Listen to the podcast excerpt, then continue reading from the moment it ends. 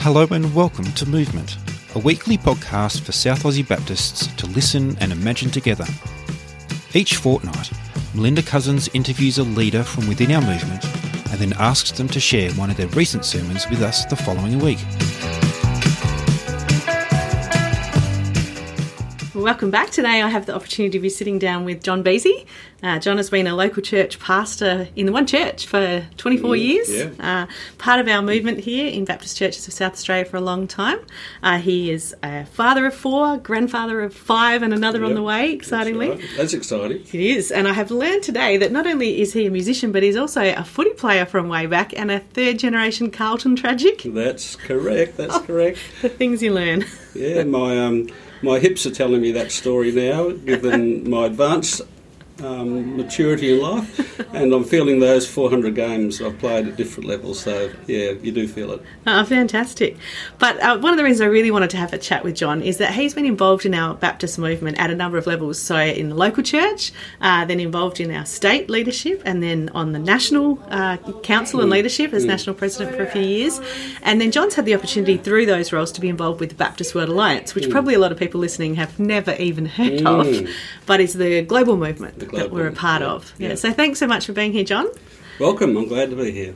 Excellent. Well, I might start by asking the question I've started with everyone, which is can you tell us a bit about the experiences that you had and the passions that drive you that have led to you doing these things with your life?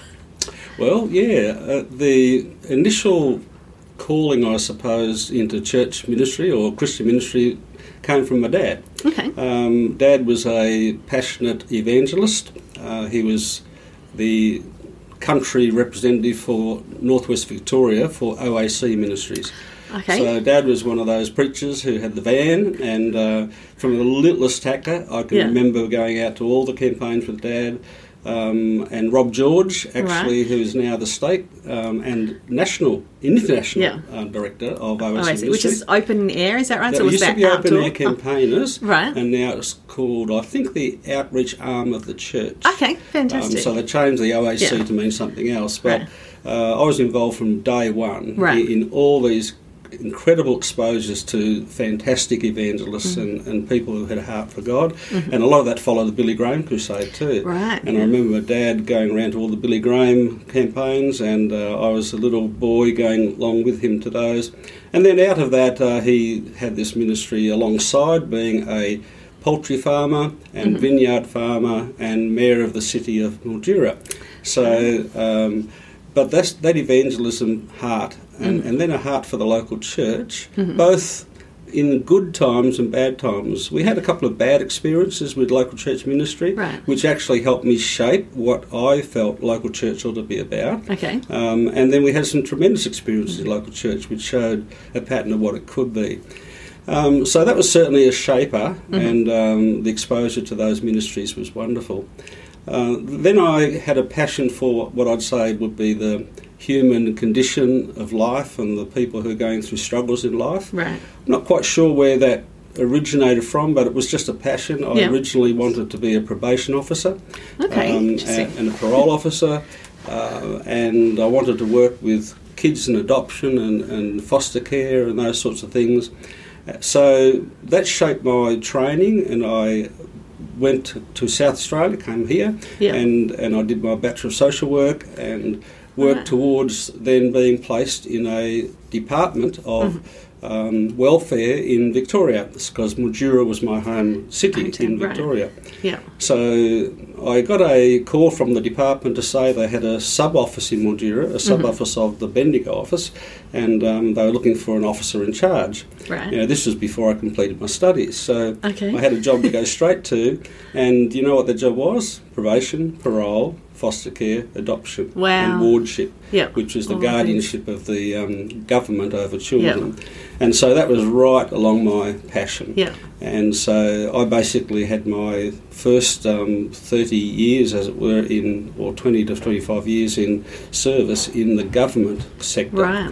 Now that opened a wide range of um, ways of um, serving the community, but it also pushed me to the places of the deeper um, more dysfunctional areas of, of people's struggles that the, largely the church wasn't touching. Right. So I, I was in a local church, but I was also the director of the department, and this is where Carl Collins came as a as a um, worker ar- around um, child protection. Ah, okay, you guys go way back. yeah, so he started as, as my child protection officer within that department.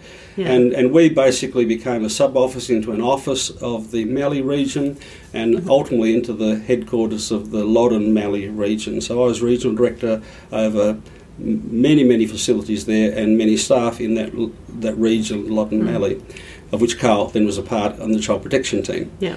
But all of that shaped me to say uh, there are people going through um, mental health struggles, um, struggles with relationships, uh, abusive behaviour, who are both victims and also perpetrators of those things. Uh, and the church largely was doing its Sunday stuff, but I, I could see that there was nothing touching that area. And so people were going to the secular arena or getting help from the government in areas that the church had no influence over.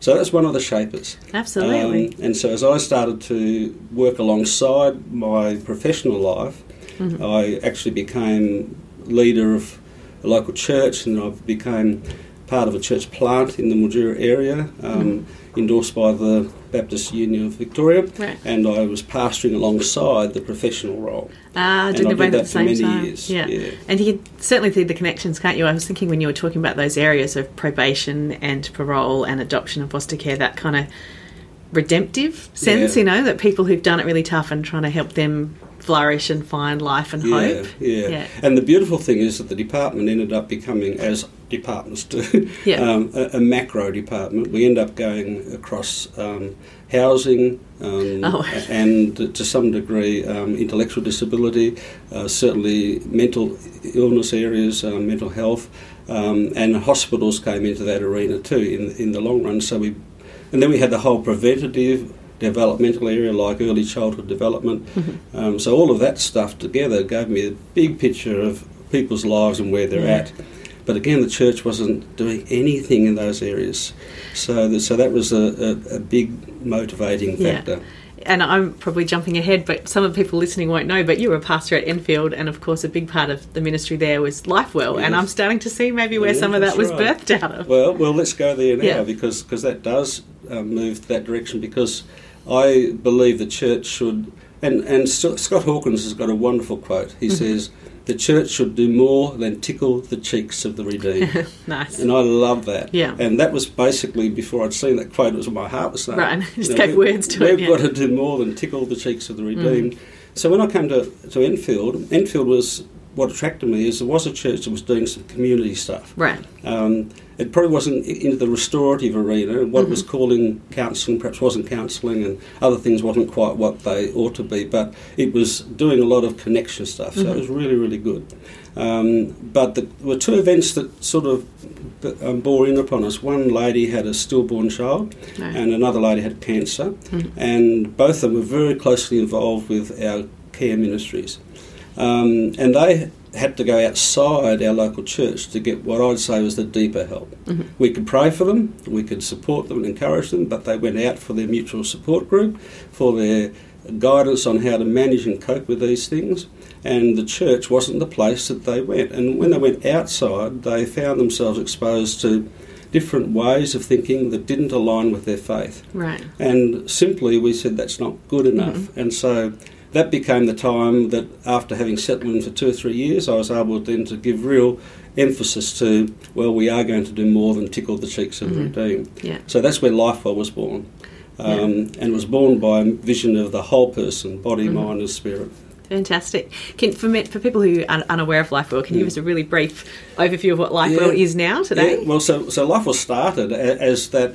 How can we express Jesus' Luke four mandate Right. that he came Yeah. for? Let's take the prisoner. Yeah. He came for the real prisoner in the prison. Yeah. He came for the prisoner of the heart, prisoner of the mind, prisoner of the soul. Yeah. He came for the prisoner in the whole sense. So we wanted to do something that reflected body, mind, and spirit. Mm-hmm. And so we introduced a um, a centre that started with massage therapy Right. as a redemptive action Okay. from Yeah. a broken world. Yep. Um, Jesus touched oil, Mm-hmm. ministered that way. So we said we're going to do a, a ethically correct Yep. um, ministry.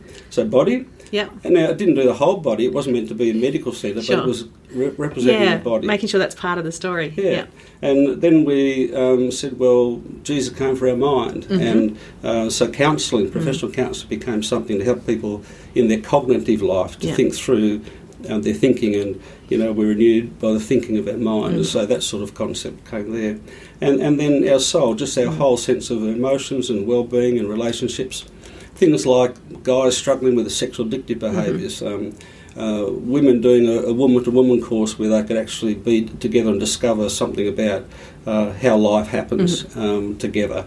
Um, so we introduced these things, courses, counselling and um, massage therapy as the core, irreducible components of a Right. restorative care centre. So we called it that. So it became firstly just a room in the old manse that I used to live in Right. with my wife and family. Yeah. Um, so w- we got out of there. Yeah. Um, I remember sitting there with these two ladies and um, a a few people to, sitting there saying, "Well, where are we going to find a place to do something like this Mm-hmm. That's not so much in the church, but in the vicinity of the church where Right. we have opportunity to connect through that?" So we were looking over there at the, from the car park, and over there was the manse, and we said, "That's it." That's and the so, so essentially, that became then we got out Right. um, bought a house, and then the manse became progressively became the Lifewell Centre. Right. So it's a holistic care centre. Yeah.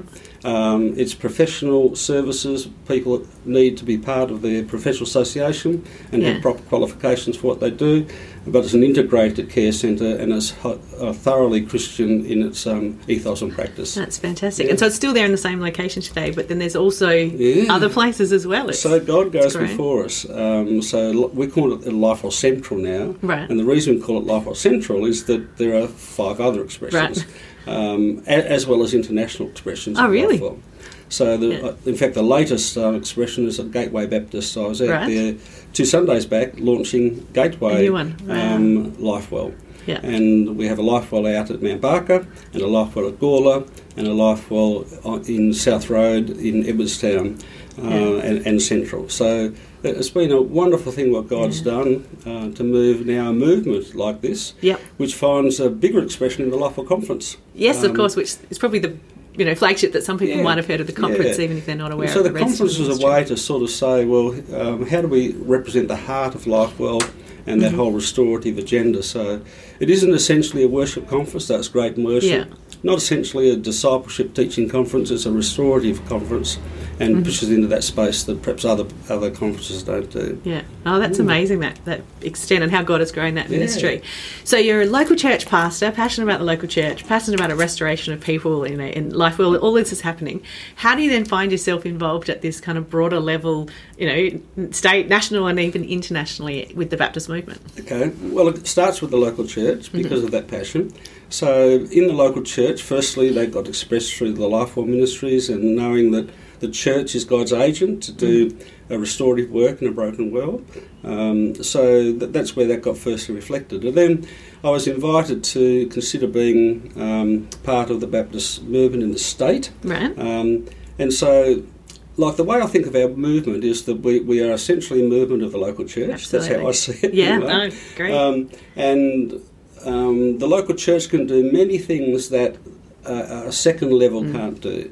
But then again, as a Baptist movement, we need to understand that we are, in fact, a family, a Mhm. movement that has different levels of expression. Yep. So the second level of expression, let's say, is the state, Mhm. uh, where we collectively gather together, we covenant together to act in certain ways with one another. That's where our standards come in, our accreditation comes in, the child protection measures, the all those sorts of things come in at the state level. Absolutely. But we agree to do that together. Yeah, lots of things that we think we, we couldn't do at the local church, Yeah. or it would bog the local church down to have to deal with. We can do together. Yeah. And, and the state can't do the things that the local church Absolutely can do. So, not. so Yeah. we don't properly understand our role as a Baptist movement unless we understand those different levels. And I'll, Mm. Yeah. I'll go to the other ones Yeah. later. But so I came to the state, um, and the state asked me to um, become involved in the board and other things. I was part of the inauguration of the counselling service when it was first here. Right. Um, and then I was uh, asked to be president Mm-hmm. um, because we're going through an, an area of uh, a lot of change at Mm-hmm. that point. And uh, so I was privileged to be able to be part of some of those significant changes at the state level. So that was the state aspect. Um, And so just let me yeah, say, so president, because I'm assuming some people go, what? What's the president? So president is essentially chair of the board, that Yeah. kind of governance level Yeah, role. Is that a good way of explaining it? Yeah, so the president at that stage was probably almost a, a representative of the movement as well, whereas the the um, state minister or what we call state executive minister now Yeah. um, was the executive officer of the Yes. church, but Yeah. that, that's changed a little bit now. Yes, I think it that- has. that's significant. But at that point, the president would go around often and, and be the um, the figure of representing the movement, uh, and still to some Mm-hmm. Yeah, extent that is yeah. the case. Sure. Um, but also did chair the, the board and, Right. and also was the um, figure who would manage through processes that were going Yeah. to be changed. Mm-hmm. Um, and so, yeah, I, I I oversaw the change in the um, the Burleigh College uh, when we, we Coming to an finished end, that yeah. Mm-hmm. off, and that was a sensitive and, and difficult process. Yeah. But um, that was part of my role to, to, Mm-hmm. to oversee that.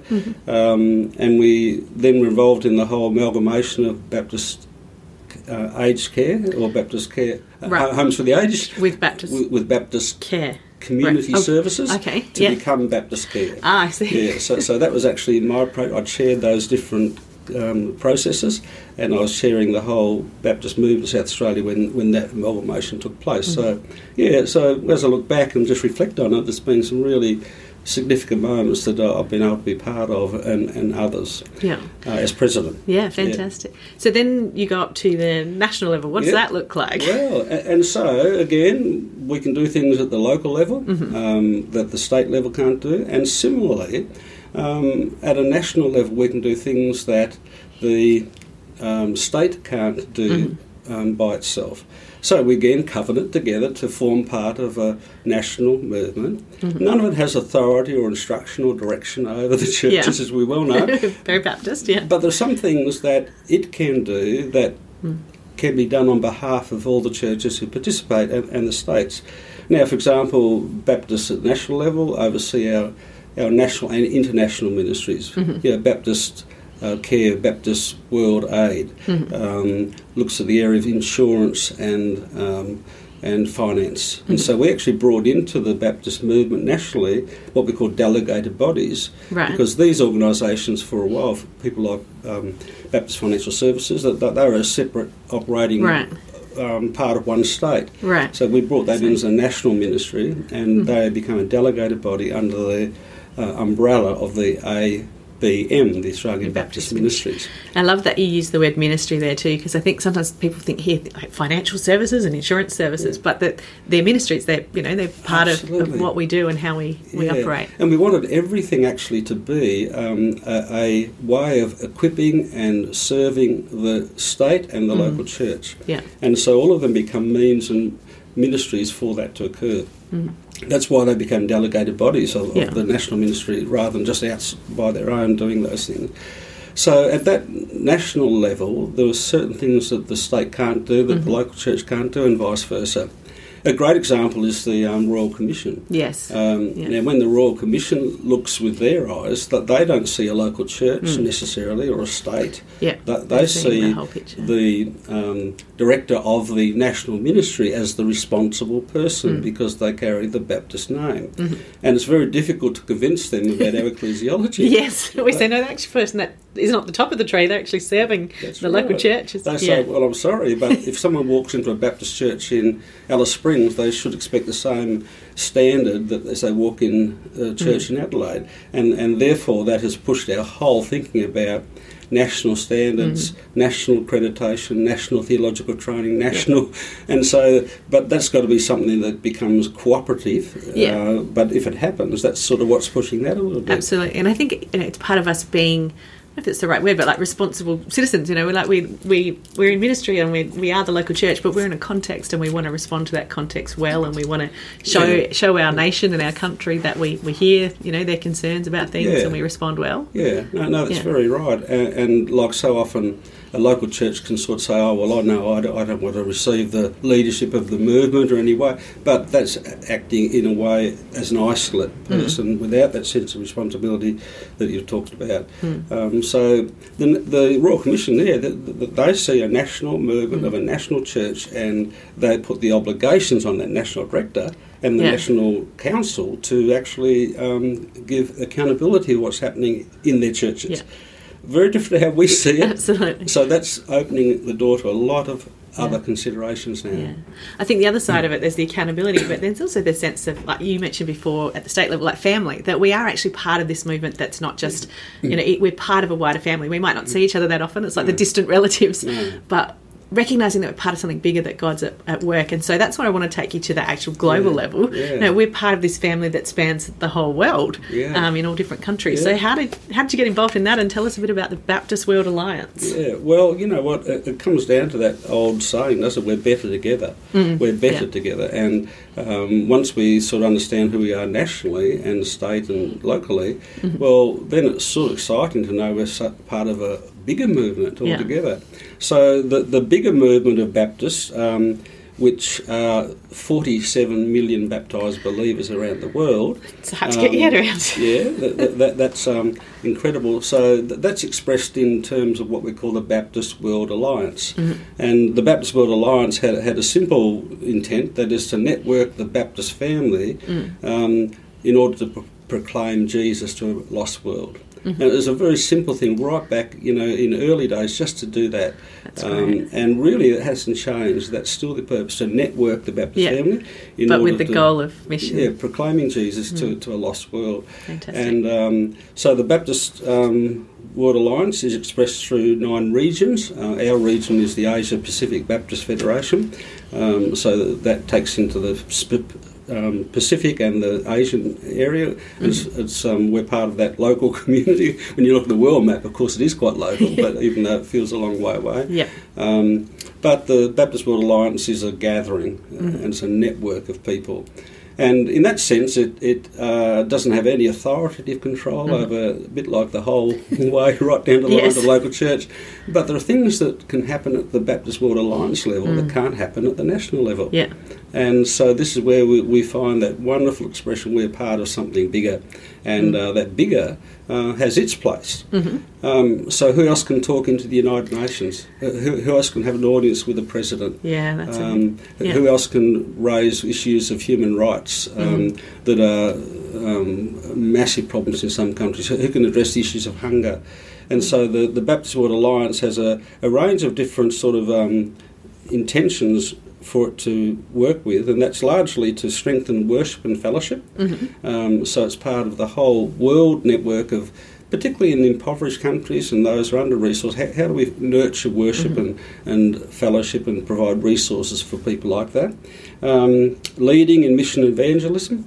Um, so Baptist Alliance sees itself as a world mission to lead in evangelism, and uh, thus we have things like commissions on evangelism, commissions on mission that think and work through and wrestle with stuff, and then work at how can that be applied in different regions.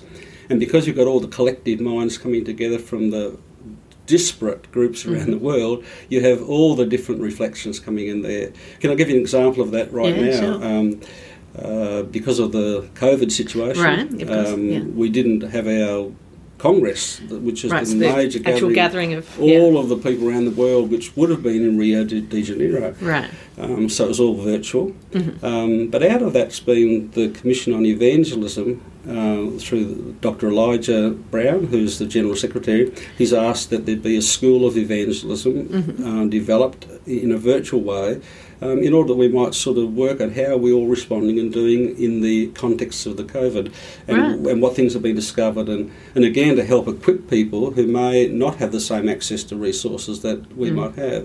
And so a committee's been formed, and I'm part of that committee, and we're just Right. working on um, how we might be able to do a school of evangelism that is relevant and probably doesn't try and go too deeply into models and theories, but say what's happening, how did it work, and how can we help each other in that. So that'll probably be rolling out next year, about March, April. Wow. Um, so you'll be sitting in, I was going to say sitting in a room, but possibly sitting in a virtual room, Yeah. but with people from Yeah, all around the all world. around the world around the and world. hearing. and hearing stories, and we, we want it to be story based. Yeah. Um, that that's not getting lost. Like the Commission on Evangelism will be Mm-hmm. the place to do the academic and thinking and theological rigour. Right. Um, but the School of Evangelism will Yeah. be to touch base at the very local level. So part of my role on that committee is keep saying, let's keep it landing at the local church. church, right. You know, Yeah. always trying to sort of um, focus on, on that sort of aspect. So that's the dimension that I bring to those sort of conversations. Yeah. Oh, well. So, so that's um, mission evangelism. Yeah. Um, then we've got a massive amount of responsibility for aid and relief. Mm-hmm. If a disaster happens around the world, um, the, we know our own local agencies of, Mm-hmm. of Baptist World, World Aid and Relief and so on. But at the national, international level, there's a global Baptist World Aid and Relief body, Right. and that body responds to worldwide disasters and goes in and are the hands and feet at the point of the local church's connection. Mm-hmm. Uh, It's not to do the whole response to the mega issues that a, a disaster might bring, must be the local church support Right. in and through that.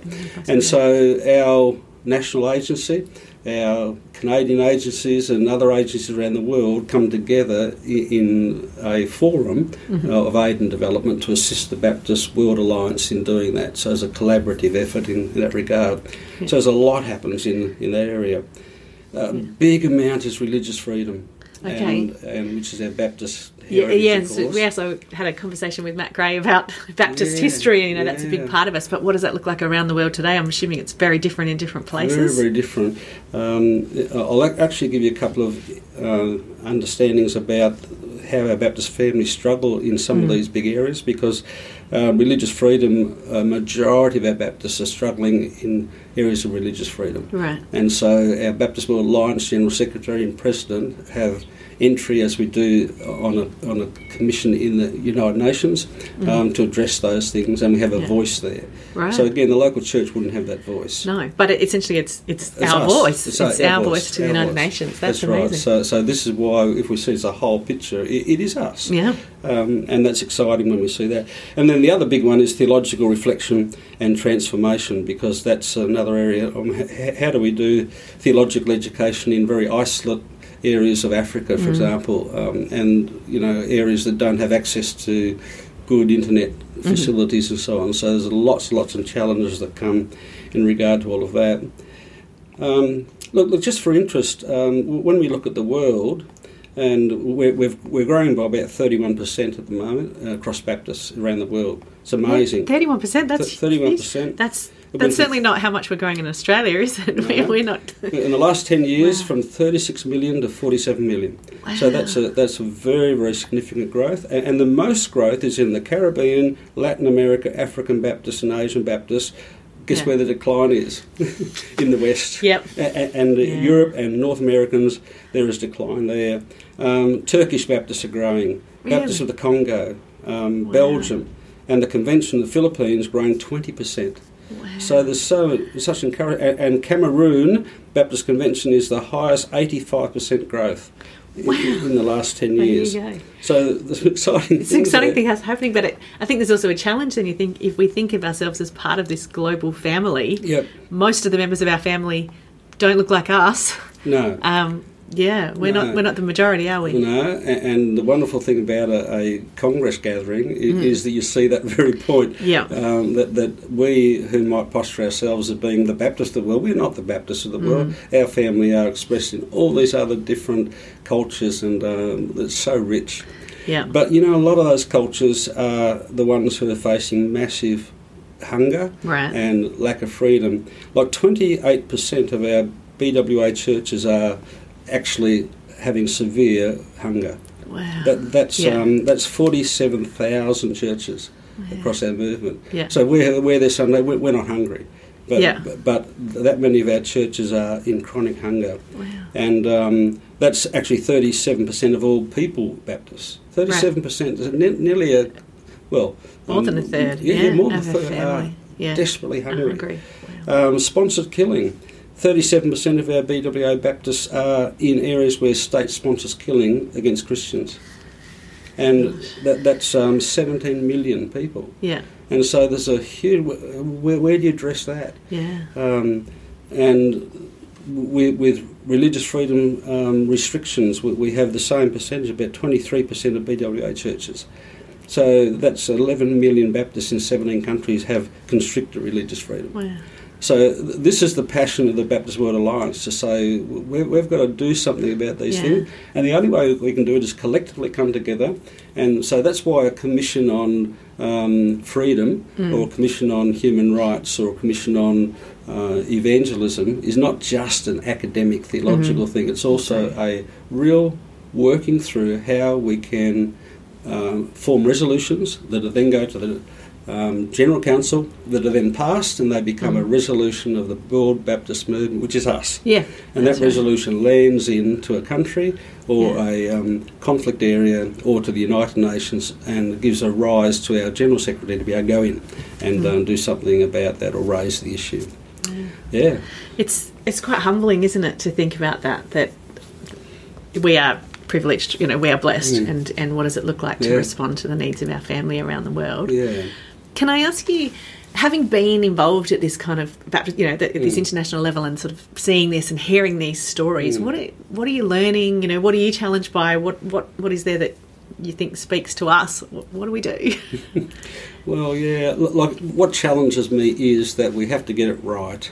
Um, there's no place for complacency or a laissez-fairness within the church. I think you said it before. When it comes to the Royal Commission, uh, s- there's something incumbent upon us to actually respond, to, to do justly, and and to to see th- uh, see an area and respond. So.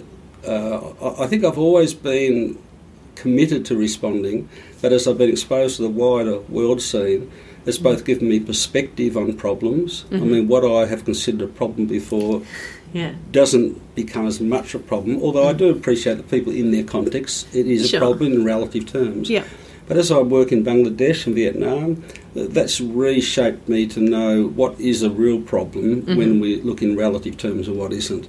Um, so to respond and to respond in a way that's not just tokenism um, or detached.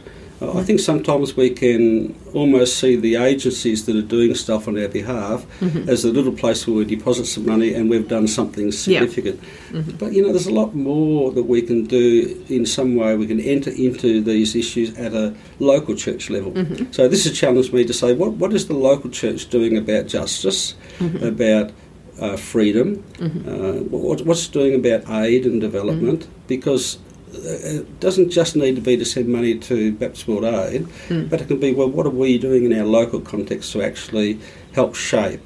And I love the term help people live life well. right. Uh, not, not in some triumphalism or some sort of um, unrealistic level, but just to live life well, um, we can actually make a difference. So many of the things we're doing, I, I think, are, um, are s- uh, not necessarily seeing huge outcomes, but they're making a difference, uh, like to one person or two people or three people or, or one community or, Yeah. or a government changing their posture about freedom for a particular community group or whatever. So where you see that's a thing to celebrate. So, so it's just teaching me again that this is right, um, and we're called to be those agents of change in a broken world and. And it's pushed me more into look forward to say, in what way does that help generate me more into the mission for, say, Lifewell Ministries? So uh, it comes from that level of exposure to say, that bigger picture is important. And as Baptists, that bigger picture is important. But we ought not to sit isolated and just see our local church is all that it is. And it's a far bigger picture than that. So that shaping's been very important to me. Yeah, that's fantastic because I, I love I love hearing you know these Mm. stories of what we're part of. But I think the it's the danger, but the, the Mm. challenge can be we think, oh, well, what can I do? You know, I'm just sitting in my local church. Yeah. I'm just one person. I can't, Yeah. you know, speak to the UN. I can't make these big change, Yeah. changes. But I love what you're saying that we can becoming aware of that actually Mm. then helps us to Yeah. to enter in at the local level. And at every neighbourhood, if you walked in any street, there's someone s- struggling with a sexual pornography issue. There's someone struggling with probably a financial uh, income deficit issue. Someone's in a conflict with their relationships. Someone's going through a mental health struggle. Someone's going Yeah. through perhaps dealing with disability. Uh, around our neighbourhood, everywhere, that there are signs and symbols of the same thing. We're looking at a global level. So we all can do something. And uh, that, that, I think that's the encouragement for every person. Be, be, be on mission. Be on mission to participate with God in helping Him bring restoration to our broken world, uh, Yeah. which is a broken but beautiful world. Yeah, yeah, great. So be on mission where you are, and then recognise you're part of God's mission that's so much bigger than you. Yeah, The, the mega mission of God. Yeah. excellent. Anything else? Is there anything you've particularly seen, or you know, any stories from from being involved at that kind of global level that you think would be encouraging or inspiring for us to hear?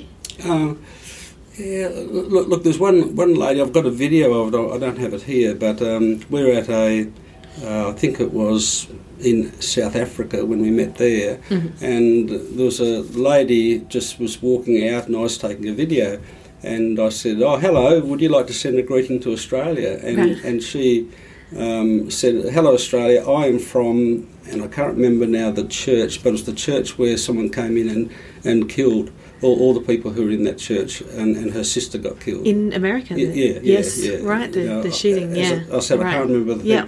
thing. Um, and, and she talked about how um, she was able to stay resilient and Wow. praise God within that situation. Now, you know, sometimes they can be just, um, to some people, just loose words. Oh, continue to praise God in the midst of your pain. Yes, but here's a lady who was doing it in Mm. the midst of her pain. And it, it just impressed upon me so Mm. much that uh, we've got brothers and sisters in other places going through such trauma. Mm. Uh, you can almost not believe the trauma they have. And I think that's why the church is growing in those Mhm. countries that, um, whilst this was in America, you know, in, in Africa um, and in some places in uh, other countries that there's massive persecution. The Mhm. church is go, growing incredibly, um, which we've seen off before in, in China, haven't we? In the underground churches of the world, in Vietnam, you know, the Yeah. church, underground church is growing very, very strongly. Yeah. Um, but that, that was a story that just struck me, me incredibly. Mm. Um, and yeah, yeah, the other thing that strikes me is that I often think, you know, are we making a difference? Um, you know, when I'm on the governance board, I'm on the HR committee, I'm on the Constitution Bylaws committee, it all sounds dry stuff. Right. Um, and on, on the executive and um, uh, glo- global council. So, you know, we, we go through because some of the history has been sort of the um, English history, uh, even in Jamaica and places like that, Right. a- and even in some of the uh, other other areas like. Um, um, Jamaica, um, w- w- when when you look at their governance, it's very very English. Okay. It's, yeah. it's very ordered, very structured, and Doesn't ma- seem to fit their personality. yeah, yeah, it, it, it's a contra thing altogether. There's such formality. Yeah. Um, and so, as I said on these committees, I, you know, you, you, hope to relax that a little Mm-hmm. bit because you know we're, we're hopefully going to just look at what we're about. But there's this Mm-hmm. high rigidity. So I think you know we've got a place to play there, and there's Mm. a couple of players at the na- international level have been significant. You know, John Hickey and Ross Clifford and Keith Jobberns and other people have had an input into that um, Mm. area of governance. And I think the Aussies are, are bringing it back a little bit so that it's actually not overly um, bureaucratic, you know, because it's very, very bureaucratic. So Right. we've got a challenge to sort of make the, make it work at, a, at Yeah. a local level a bit better. So yeah, it does make a difference. Um, Mm. And if that can release people like Elijah to get on with collaborative relationships, Yeah. because the money at the BWA is not great. You know, Right. you, you've got impoverished countries. Sort of, Mm. what dues can they give? So we, we've just recently, um, through some of these mechanisms, we've we've asked that the um, Baptist World Alliance explore collaborative partnerships. Right. So Wilberforce, which is a movement in America, Okay. um, which is all about human rights and, and Obviously freedom. named Yeah. after William Yeah, Wilberforce, that's who right. yeah, It's called slave um. Wilberforce. Yeah. Um, the Baptist World Alliance, because they haven't got money to, uh, under this area of, of freedom and, Yeah. and rights, we haven't got money to set up a, a centre like that or have Mhm. staff. So we've collaborated with Wilberforce to Right. be the centre for freedom and um, human rights. Okay. And so within the Baptist um, Alliance office now is the is the Wilberforce Centre Okay. and uh, that is the the delegated body to oversee that ministry on behalf of the Baptist churches of the world. But Mhm. it's their own organisation as well. Mhm. So finding these new ways where there's no money Right. to, to find collaborative partnerships, and, and I think that's the other thing that's striking me that you can do a lot with collaboration. Mhm. You know, again, we're better together. We're, we've got the Yeah. same intention. Let, let's do things together. Yeah, that's great. I can hear echoes of you know people I've talked to at local church level, even on this podcast. You know, talking about collaboration. You know, actually, it's the same the same principles of you know working together and, Yeah. and listening to Jesus together operate, Yeah. whether it's local church or whether it's a global body, whether Yeah, it's you know, because it's all us. Yeah. It's all who we're called to be, and it's just expressed at different levels. Mm-hmm. And again, what we can't do, another level can do. What another level can't do, we can Mm-hmm. do. And we see ourselves part of this wider family. And if we get that, I think Mm-hmm. it's far richer, and we, we actually see our calling. Is there anything um, you could say about this particular season that we find ourselves in? Any challenges or opportunities that have come out of you know what's happening at the moment? Mm. Well, do you know what? Uh, I think I shared when we were talking about the School of Evangelism Yes. the other night on the podcast that let's look at something that actually is the most common experience that everyone is probably ever had in Mm. Right. the world, and that's probably COVID. Yes. Yeah. You know, there's very little that has touched the whole world in the same way, Mm. perhaps. Uh, I, I'm sure we could think of other things, Yeah. but this is Not not in recent no, generations. This yeah. Mm. has touched everyone in very, very similar ways. Now, um, therefore, um, l- let's find our way together on that. Mm-hmm. And, and so that's something that impresses upon me real, a lot. And so the, the opportunity was well, if that's something that we all are facing, then let's see how we respond in different contexts for Mm-hmm. that. Because the sp- response will be different. But there are going to be similar principles throughout. Face to face can't happen. Yeah. Um, you know, protection and care and alertness to the care of others Mm-hmm. needs to be a principle about it. So, so we're actually finding common values, Yeah. common intentions, common um, restrictions, Mm-hmm. common constraints. All these things we're finding in common now that in the past there's been such differences between people that we haven't had a lot in common.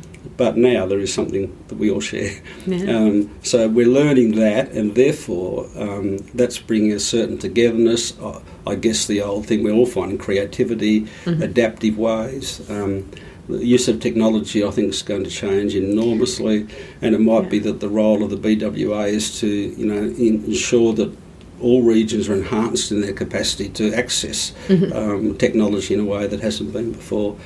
So I, I- think we're learning that we are more together as a global community than ever before Yeah. in this way, um, and that we're probably being very reliant on too much as well.